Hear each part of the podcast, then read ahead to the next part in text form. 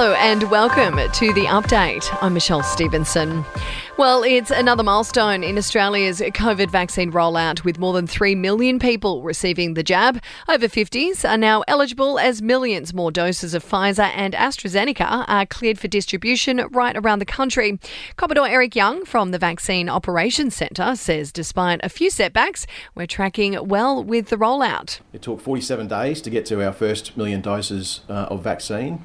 It took a further 19 days to get to our second million, and it took 17 days to get to our third million doses of vaccine. Meantime, a group of players and officials from the Aussie cricket team are settling into quarantine after touching down in Sydney this morning from India. 38 have been allowed in on top of the cap of international arrivals with permission from the federal government.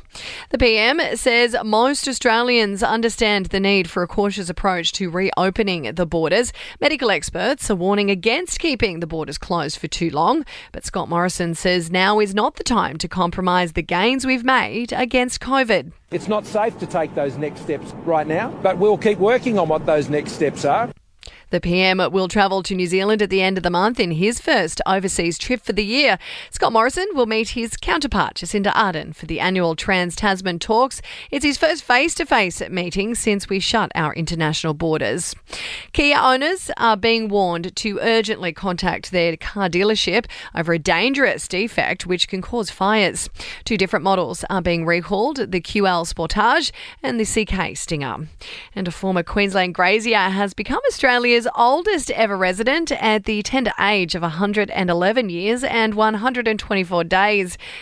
To sport now, and Aussie cricketers Steve Smith, David Warner, Pat Cummins, and Mitchell Starc have been included in the 23 man squad for the tour of the West Indies.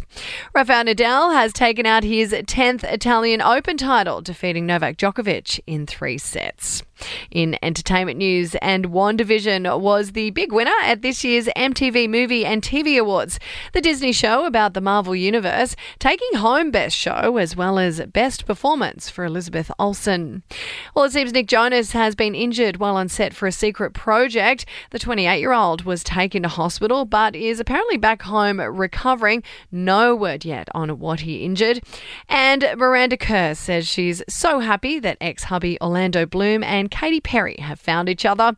The model adding that the relationship has even made him a better father to their 10 year old son.